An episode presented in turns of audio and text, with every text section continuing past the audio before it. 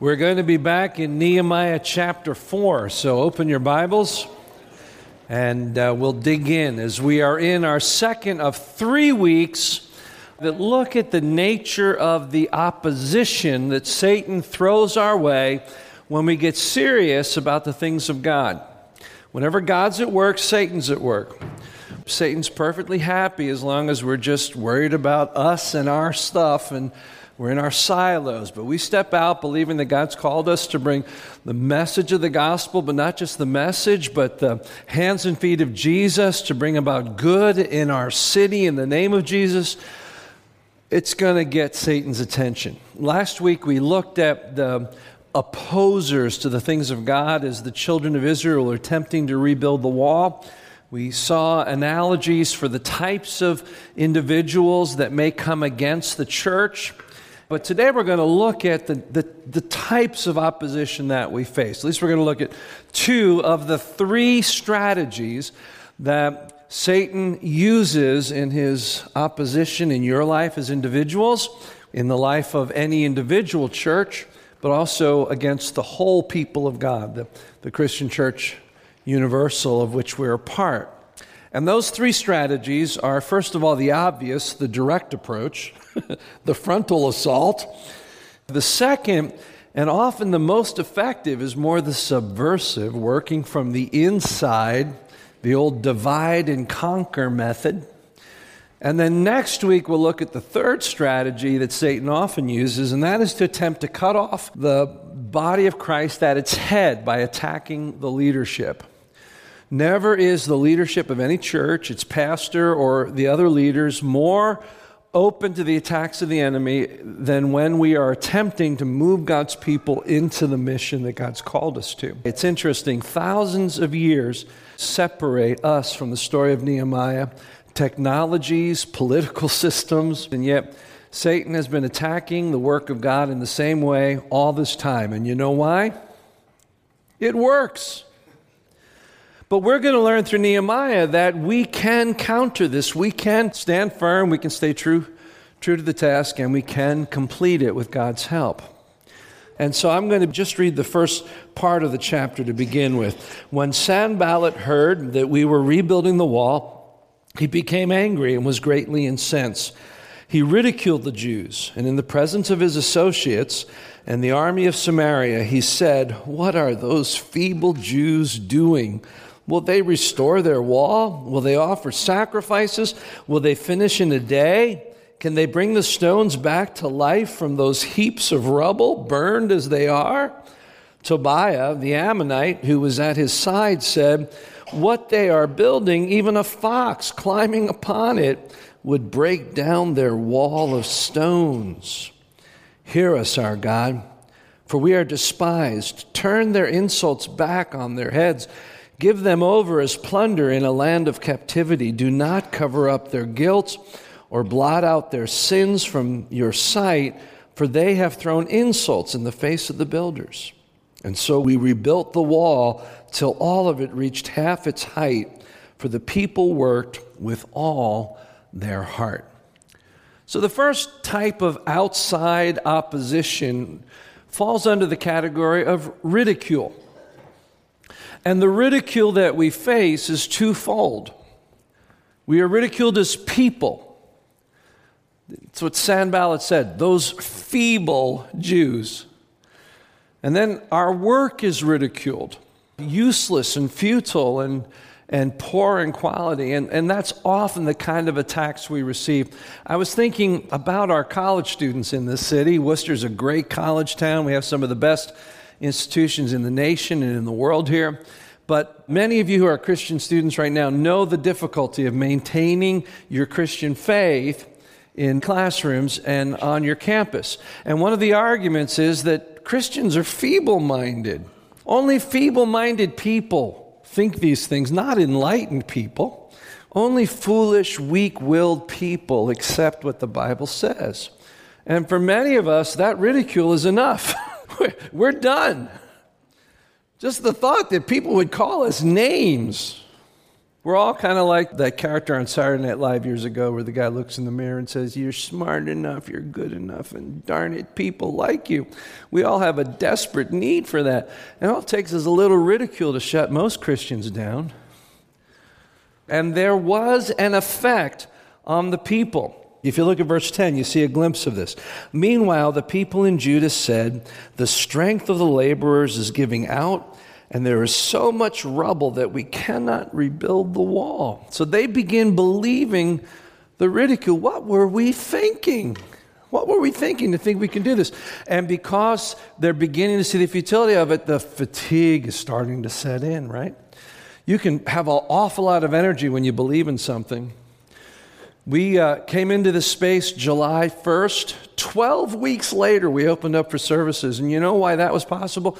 Because a whole bunch of people believed in this so much that they worked full-time, and then they came here and worked full-time getting this space ready. And they had endless energy. Why? Because they believed in the mission. Stop believing in it, and exhaustion sets in. Discouragement sets in. So how did Nehemiah respond to this ridicule? Two words: prayer and persistence. Notice in verse four, Nehemiah goes back and forth almost seamlessly from telling his story into prayer. Prayer is such a part of his life that it's just part of his conversation. You ever been around somebody like that? There's, there's such prayer warriors that you'll be talking to them, and suddenly together you're talking to God. How did this happen? Nehemiah. He was such a man of prayer that when issues came, he just talked to God about it. If you were with him, you were going to talk to God about it. I love people like that. I want to be a person like that. The nature of his prayer is very important. He turned over his feelings and his desire to argue back to God. You see, we don't do that. One of the sad things about evangelical Christianity in America is that we have chosen, rather than to hand those who ridicule us over to God and let God deal with them, we have chosen to engage in a war of words. I've hit on this a lot, and, and I'm sorry if I do, because I just feel like we're shooting ourselves in the foot as Christians the way we engage in social media and even in Uh, editorial media, in political comment. We feel like the right thing to do if people insult us is to insult back. Oh, we don't call it that. But we're playing the same game. They call us feeble-minded. We're going to show you how feeble-minded you are. We respond in kind. Nehemiah didn't do that. And neither did Jesus to his accusers. For the joy before him, he endured the cross and the shame. That's the second thing Nehemiah did. First of all, in prayer, he turned his emotions, his desire to argue to God and trust God to deal with them, but then they were persistent in the mission. I love that phrase. It says, we built the wall to half its size, even in the face of all this ridicule, because the people worked with all their heart. One translation says, they were of a mind to work. That's good. When I think about doing something with all my heart, what it means is nothing is distracting me. It has my full passion and attention. Because they were able to release their desire to engage in verbal debate and argument with those who were accusing them, to have a war of words, because they turned that over to God, it allowed them to let go of it and focus on the task. And because of that, they made progress. How do you deal with ridicule? I'm guessing there are people here who have never shared the gospel with anybody for fear that they'd call you feeble-minded. You've lost. You've lost before you've even started fighting, because Satan's got a lot more in his arsenal than that. You were easy pickings. But if we learn to stand strong and give those things to God, expect more. We see the second type of outside opposition, and that's the threat of physical harm. We pick up now in verse seven. But when Sanballat, Tobiah, the Arabs, the Ammonites, and the people of Ashdod heard that the repairs to Jerusalem's wall had gone ahead, and that the gaps were being closed, they were very angry. They all plotted together to come and fight against Jerusalem and to stir up trouble against it. But we prayed to our God and posted a guard day and night. Meanwhile, the people in Judah said, the strength of the laborers is giving out, and there is so much rubble that we cannot rebuild the wall. Also, our enemies said, before they know it or see us, we will be right there among them and will kill them and put an end to the work. And then the Jews who lived near their enemies came and told us, listen to this, told us ten times over, wherever you turn, they will attack us. So I just want to focus on that before you back up. Ten times over, you know, you know what Nehemiah's capturing here? They were fixated on this threat. Threat to our well-being has that effect. It can, it can really paralyze us. And we see this happening. And it's important that you understand the extent of the threat. Israel, at this point, is completely surrounded by its enemies. The people that are listed in verse seven represent every bordering nation or state. The Samaritans were to the north. The Ammonites were to the east, the Arabs to the south, and the people of Ashdod were to the west. So, and this is culturally important and relevant to us, so in the same way it is today, in the time of Nehemiah, Israel was surrounded by people who were committed to their destruction. So just so you understand from a biblical concept, when we think about the Middle East, we think about the conflict there, and we try to apply our experience being a relatively young nation, you have to recognize that we have no concept of the age-old conflict that is taking place there. For millennium, Israel has been in the middle of nations that seek nothing but its destruction. That's how old this conflict is. And in Nehemiah's day, at this point, they're without defense because the walls have not been built. So that was the nature of the threat. And it did have the effect of bringing fear and demoralization. And they said, wherever we are, they will kill us. They will come when we least expect it, which means that the enemies were actually planning a, a form of terrorism. Not in the way great armies go to battle. They weren't going to lay siege to the city. They were going to sneak up. Terror was a part of their strategy because fear paralyzes us.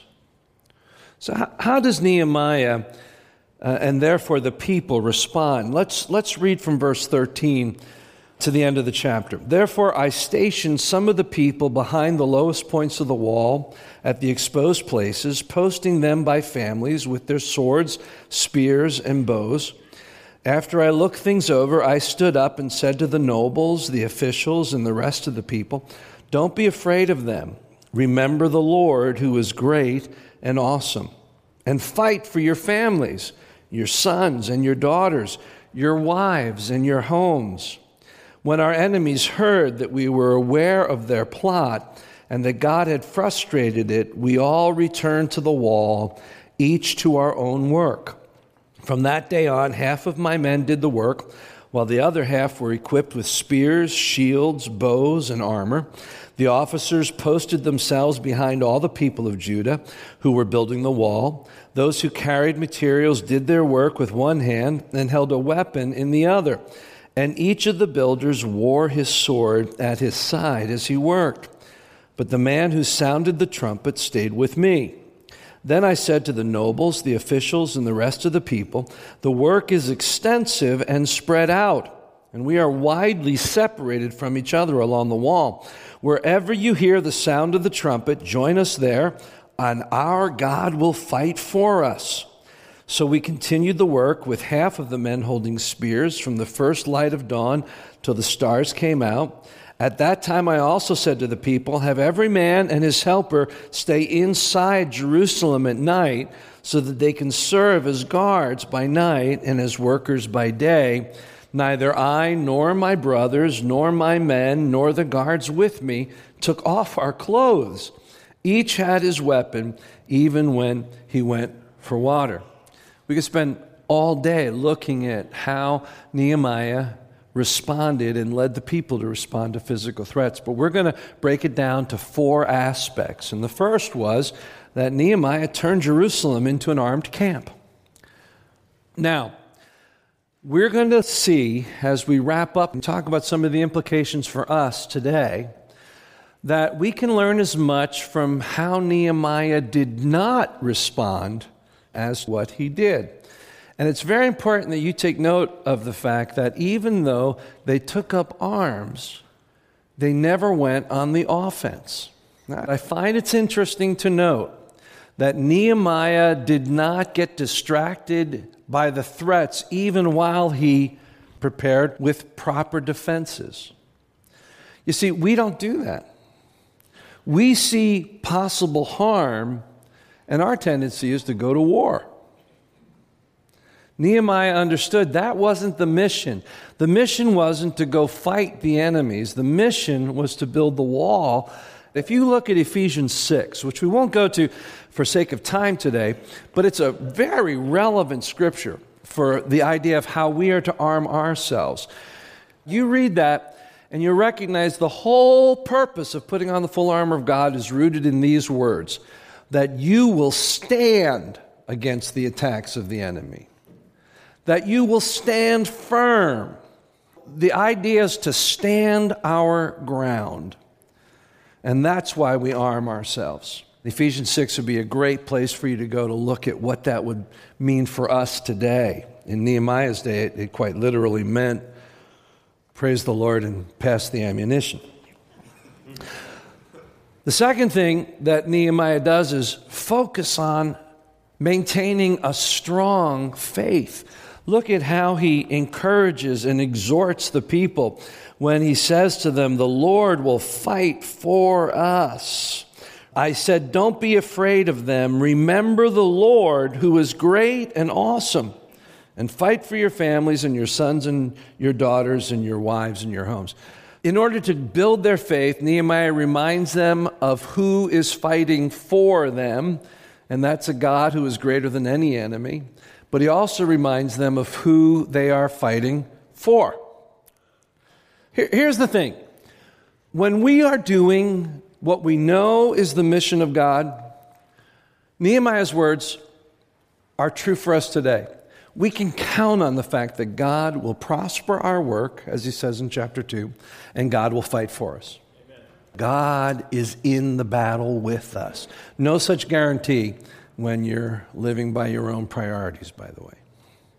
All right, on to the third way he responded, and that was to use an effective strategy. This is why Nehemiah is the right person to be leading this part of the story of Ezra and Nehemiah. Ezra had his place as the prophet, the preacher, the, the motivator of the people of God, will play a role again later on in the book of Nehemiah. But right now, what is needed is visional, strategic leadership. And Nehemiah is the right person in the right place for this. He works a plan. Four layers to this strategy. First, the leadership is behind the people, literally, physically stationed behind the people to encourage, to, to bless, and to motivate them. Then there are those that are ready for battle and on guard, and that's all they're doing. They're holding their sword, holding their bow and their shield, and they're ready if the enemy comes. Then there are those who are bringing the supplies to the wall, and they're half and half. They're holding a sword with one hand, and they're carrying supplies with the other. Then there are those who, because of those other layers, are still armed. Their, their weapons are at their side, but their hands are free, and they devote themselves completely to the task. It would be interesting to have a conversation and look at how those layers exist when we pursue our mission. There are, there are those as leaders who are to equip the saints to the work of ministry, to stand behind them, to root them on, to cheer, to keep a, keep a watch, making sure that we're pursuing the mission as God wanted. There are those who are called to be warriors of prayer. They are to be on watch and doing spiritual battle. There are those that resource and support and encourage. And then there are those that just dive into the task and use their gifts to get her done. We need all of these activities because together they allow us to stand firm against the threats, but also stay focused on the task. And then the fourth response is that we can never speak enough of the importance of a godly leadership. Nehemiah and his team of leaders do not ask anyone under them to do what they themselves are not willing and ready to do. I mean, they're so committed to this task. It took fifty-two days to build the wall, and they didn't even change their clothes. That's, that's what he's saying. I, I imagine that there'd be a little laughter there in looking back. Man, did we smell when it was over. What's he saying? We were so committed. We modeled commitment to the task that we never left our post. We need that kind of leadership in the church today. And I'm not just talking about my role or Pastor Lou's role or, or staff.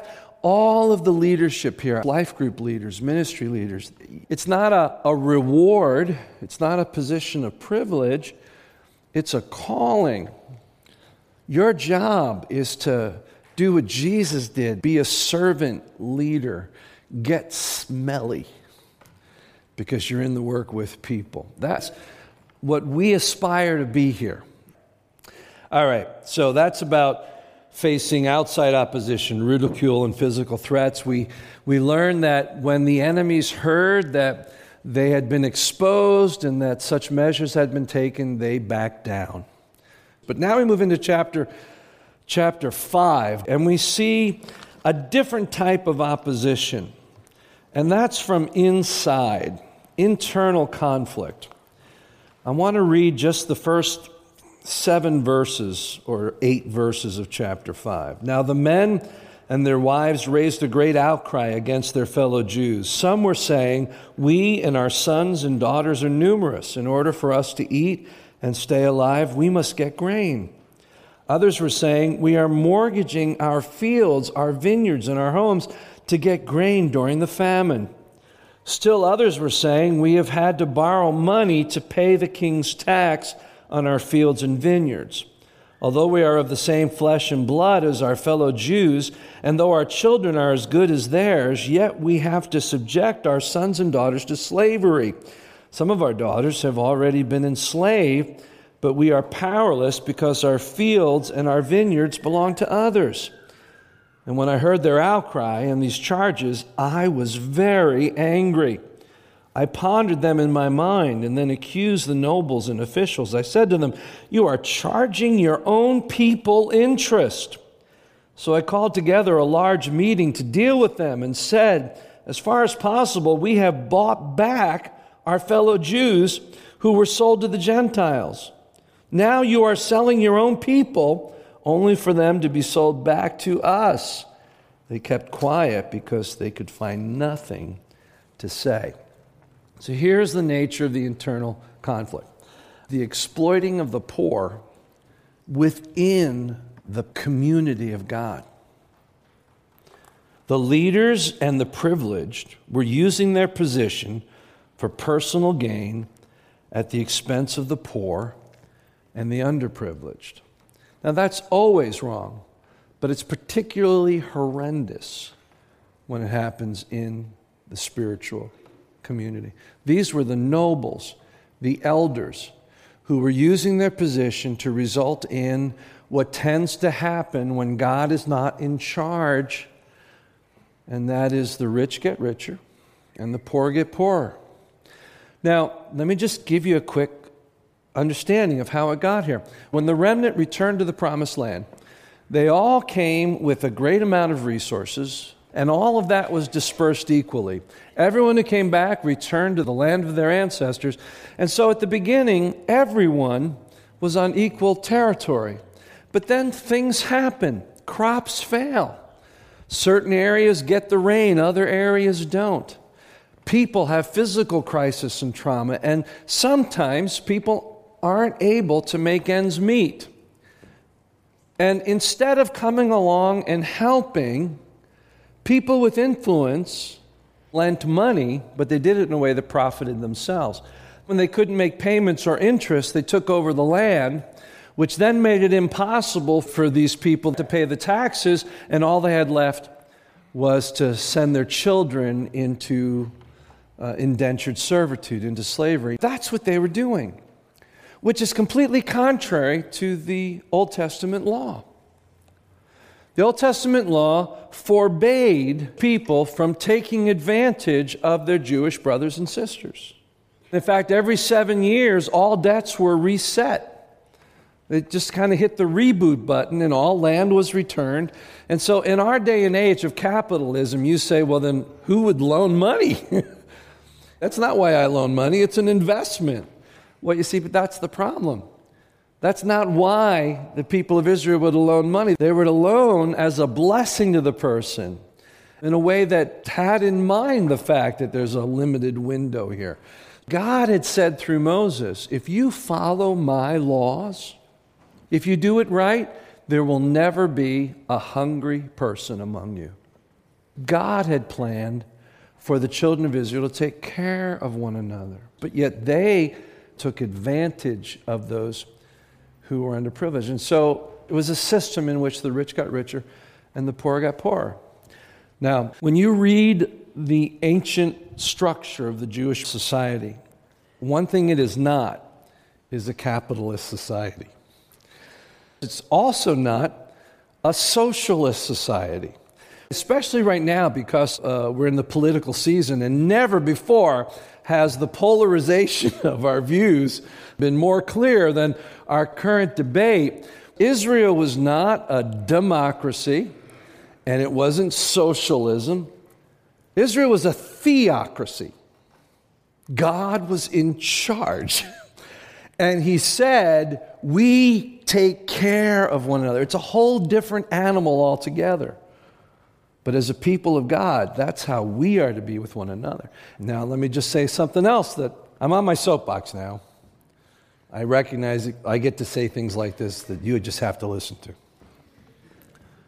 Pastors who are driving around jets and Rolls Royces and wearing gold and custom-made silk suits are the equivalent to the nobles of Nehemiah's day.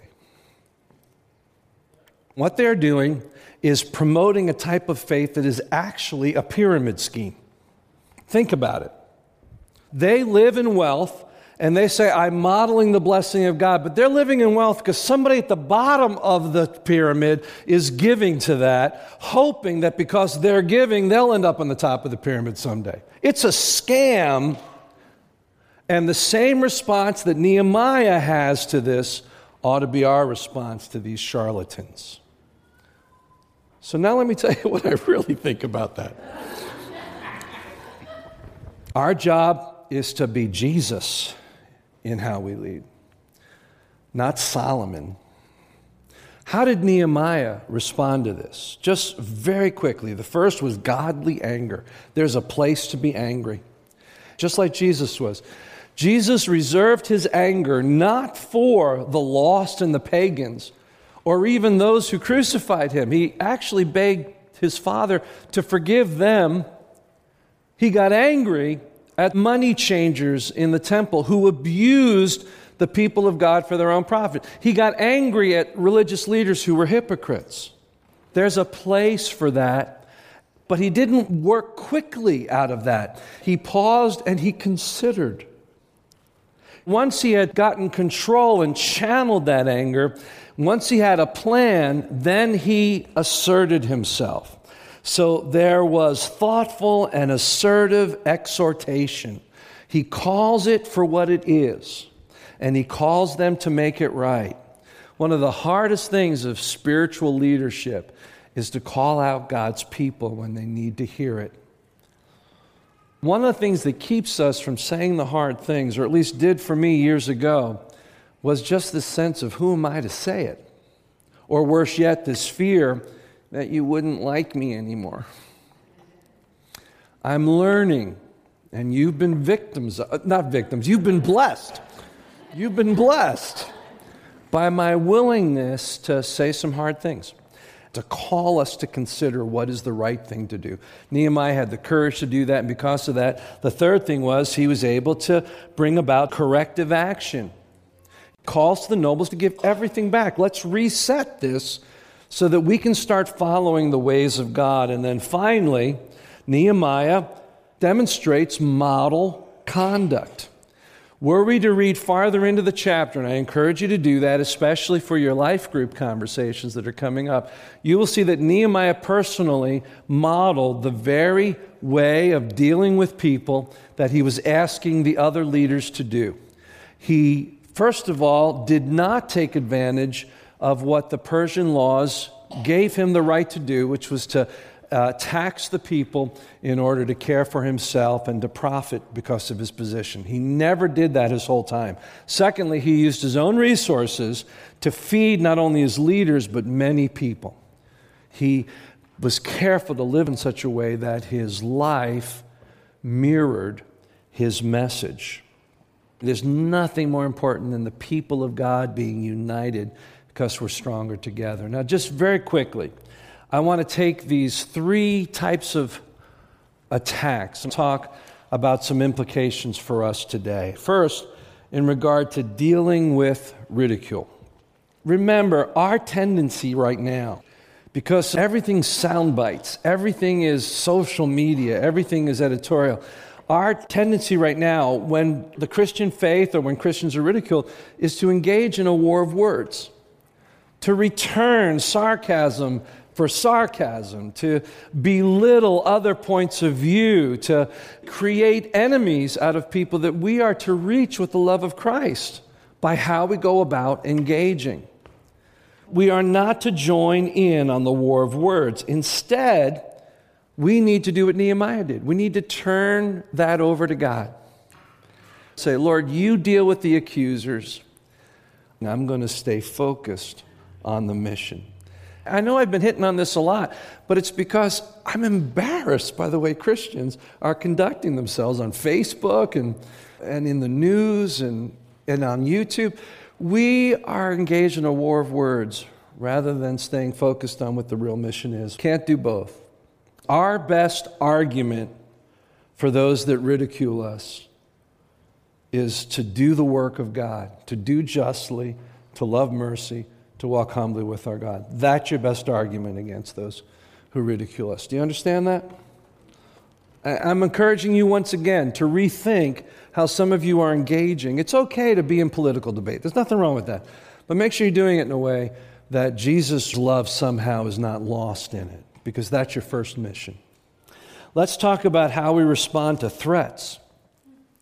When threats come to our faith by virtue of immoral things that are happening in our society, the types of things that we're concerned for the well-being of our faith and our ability to worship God, our tendency is to go on the offense, to make that the priority. We need to fix this. We need to create an environment where we can live out our faith without this opposition. And so we get engaged in a cultural war. We go to battle against these things, and they subtly replace the real mission to which we are called. How many of you uh, have read the book Screwtape Letters? Please read it. Written by C S Lewis during World War Two in England. Actually, a series of newspaper articles that then were collected as a book. Incredibly relevant for how the enemy works. Screwtape is the overseer of Wormwood, who is a demon who has been assigned to this young man in Britain, who unfortunately, despite all of Wormwood's efforts, becomes a Christian. And now the goal is to derail him. And at one point, and you have to remember, this was one of those big moral debates in Britain during that time. At one point, the new Christian young man gets really caught up in the pacifist movement. So in the same way, we have very relevant moral debates going on in our society about abortion, marriage, social justice, bigotry, all these different things that we do need to address. The big thing was the war in that period. And there were those who said they were the patriots, and they said it is God's will that we fight Hitler. And there were others who were the pacifists, and they said it is God's will that we lay down our arms. They both were committed to it out of Christian conviction. He is persuaded towards the pacifist cause. And Wormwood is uneasy about that because that sounds awfully Christian. Screwtape writes to him about it and says, you know, it's not a problem at all. You can win either way. Here's what he says. Whichever he adopts, your main task will be the same. Let him begin by treating the patriotism or the pacifism as part of his religion. Then let him, under the influence of partisan spirit, come to regard it as the most important part. Then quietly and gradually nurse him onto the stage at which the religion becomes merely part of the cause. And Christianity is valued chiefly because of the excellent arguments it can produce in favor of the British war effort or against it. Think about that. Now, I want to be careful because I think I may have overplayed what I'm about to say to, to leave the indication in the first service that I don't think we should be involved in social justice issues. I mean, If, if you haven't heard that by now in this church, you know it. We are to work to bring the kingdom of God. We are to work to bring the shalom peace, and we are to address these things. But the issue is that we are a people on a singular mission. And when these other issues become so important to us that they become the mission, Satan wins. Satan wins. And when we fight the war to change our society, especially the moral war, by protest and working to change laws, try to fight it that way, that cultural war, and when that becomes so much our focus that that's how the world sees us, Satan wins. Satan wins because that becomes our faith. Christianity just becomes the context, the, the talking points for that. Here's the thing. We have one mission, and we are to be focused on that mission. When we work to bring about change in our society, it has to grow out of our true mission. It can't replace that mission, because when it replaces that mission, we get mean just like everybody else. We get off focus, you see. We need to stand firm with the armor of God through fervent prayer. And we need to stay focused on the true mission, which is transforming people and culture through the gospel. I am not ashamed of the gospel because it is the power of God to salvation. Do you understand what I'm saying? It's so subtle. The real gospel brings us to reconcile culture and the world to God. It's, it's a ministry of reconciliation. But we need to be careful that the application of the gospel does not become the mission so that in the end nothing is accomplished for eternity. Because that's the mission. It's about transform lives, transform people through the gospel. Stay on task. One of the things you hear in this story is that no matter what attacks happen, what do the people of God do?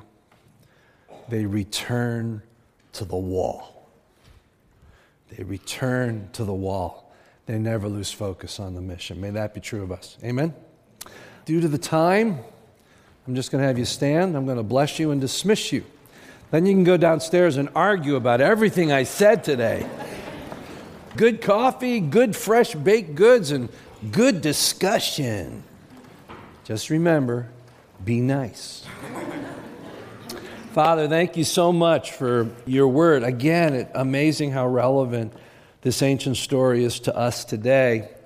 We see how we can fall prey to the attacks of the enemy, even believing we're doing the good work, and lose focus on the true mission. So, Father, help us to be focused today, to be bold, to know that when we are pursuing what we know to be the work of God, whether it's proclaiming the gospel, whether it's for working out of that gospel, uh, for social good and change in our city, Father. May we be confident that when we are pursuing what we know is your will, you are with us, you fight for us, and we can be strong in you.